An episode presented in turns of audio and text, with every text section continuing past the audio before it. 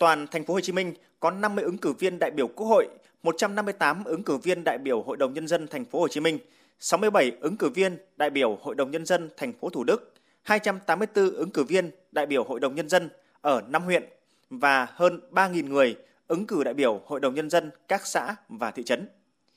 Trước khi tiếp xúc cử tri, danh sách tóm tắt tiểu sử và chương trình hành động của các ứng cử viên đã được niêm yết rộng khắp tại hơn ba nghìn điểm bỏ phiếu cùng với nhiều khu vực có đông dân cư. Tiểu sử, chương trình hành động cũng đã được đăng tải trên các phương tiện truyền thông, báo chí và đặc biệt là gửi tới tận mỗi hộ gia đình, giúp người dân dễ dàng tiếp cận, tìm hiểu về các ứng cử viên một cách thuận tiện. Sau mười một lần tiếp xúc cử tri ở huyện Củ Chi, quê hương cách mạng đất thép thành đồng, và huyện Hóc Môn, vùng đất mười tám thôn vườn trầu anh hùng, Chủ tịch nước Nguyễn Xuân Phúc đã cùng các cử tri bỏ phiếu bầu đại biểu Quốc hội khóa mười lăm và đại biểu Hội đồng Nhân dân nhiệm kỳ hai nghìn không trăm mười sáu đến hai nghìn không trăm hai mươi mốt. Với nhân dân hai huyện Củ Chi và Hóc Môn giàu truyền thống cách mạng, việc Chủ tịch nước Nguyễn Xuân Phúc ứng cử và bỏ phiếu tại đây có ý nghĩa động viên rất lớn đối với các cử tri, kỳ vọng vào một sự thay đổi và phát triển mạnh mẽ hơn trong thời gian tới của hai huyện. Nguyễn Như, một trong những cử tri trẻ tuổi nhất tại khu phố bảy, bày tỏ cảm xúc khi lần đầu tiên đi bỏ phiếu và được bỏ phiếu ở khu vực bỏ phiếu không bốn một có Chủ tịch nước Nguyễn Xuân Phúc tham gia. Thì là người dân Củ Chi, tôi cảm thấy rất là vinh dự khi Củ Chi được Chủ tịch nước ứng cử đại biểu Quốc hội, và khi biết tin Chủ tịch nước sẽ tham gia bỏ phiếu tại đây thì nhân dân, người dân khu phố bảy rất mong chờ. Thì riêng với Củ Chi và Hóc Môn là hai huyện bị chiến tranh tàn phá, thì đời sống nhân dân thì cũng còn có những cái khó khăn so với các quận huyện khác trong thành phố Hồ Chí Minh.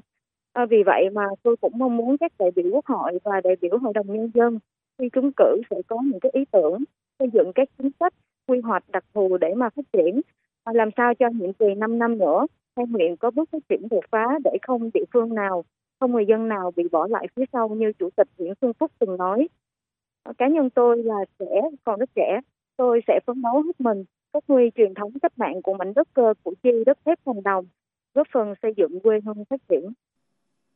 Ngay sau khi bỏ phiếu, Chủ tịch nước Nguyễn Xuân Phúc đã trả lời phỏng vấn của báo chí, bày tỏ vui mừng cùng các cử tri bỏ lá phiếu bầu tại vùng đất giàu truyền thống cách mạng đất thép thành đồng Củ Chi trong ngày hội lớn của dân tộc. Tôi rất là vui và rất tự hào được thực hiện nghĩa vụ công dân tại vùng đất anh hùng, vùng đất thành đồng tổ quốc, huyện Củ Chi, thành phố Hồ Chí Minh. Đại đoàn kết dân tộc là vấn đề rất lớn mà Đảng ta, Bác Hồ của chúng ta luôn luôn quan tâm. Đặc biệt trong cái dịp những ngày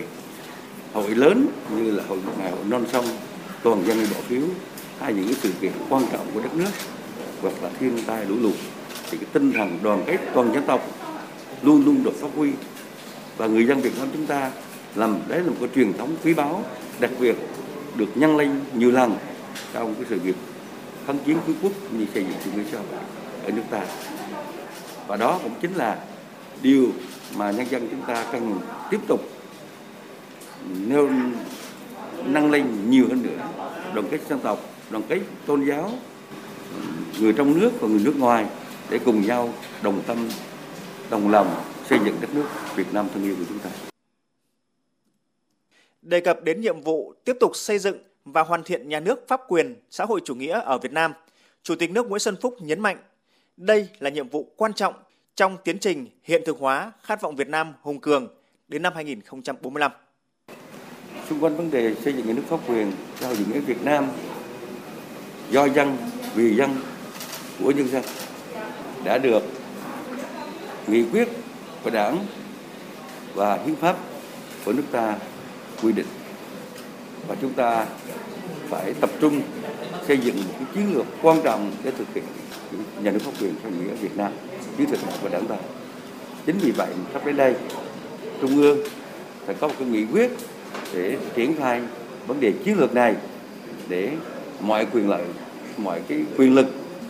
của chính quyền các cấp là xuất phát từ quyền lợi của người dân, phục vụ người dân. Cho nên sắp tới đây các cơ quan nhà nước sẽ ban hành những cái chương trình cụ thể về cải cách hành chính, minh bạch, công khai, phục vụ nhân dân, rồi xây dựng những cái thể chế pháp luật để mà xây dựng nhà nước pháp quyền ở Việt Nam lo cho dân bình dân. Trước đó, trong bối cảnh dịch Covid mười chín diễn biến phức tạp, Ủy ban bầu cử thành phố Hồ Chí Minh đã chỉ đạo thành phố Thủ Đức và hai mươi mốt quận huyện linh hoạt chuẩn bị phương án tổ chức hội nghị vừa tiếp xúc cử tri trực tiếp, vừa tổ chức trực tuyến để đảm bảo yêu cầu phòng chống dịch. Song song với đó, hơn chín nghìn buổi mạn đàm tiểu sử, ứng cử viên cũng đã được tổ chức ở tổ dân phố, tổ nhân dân, giúp cử tri hiểu rõ hơn về các ứng cử viên và từ đó quyết định lá phiếu của mình.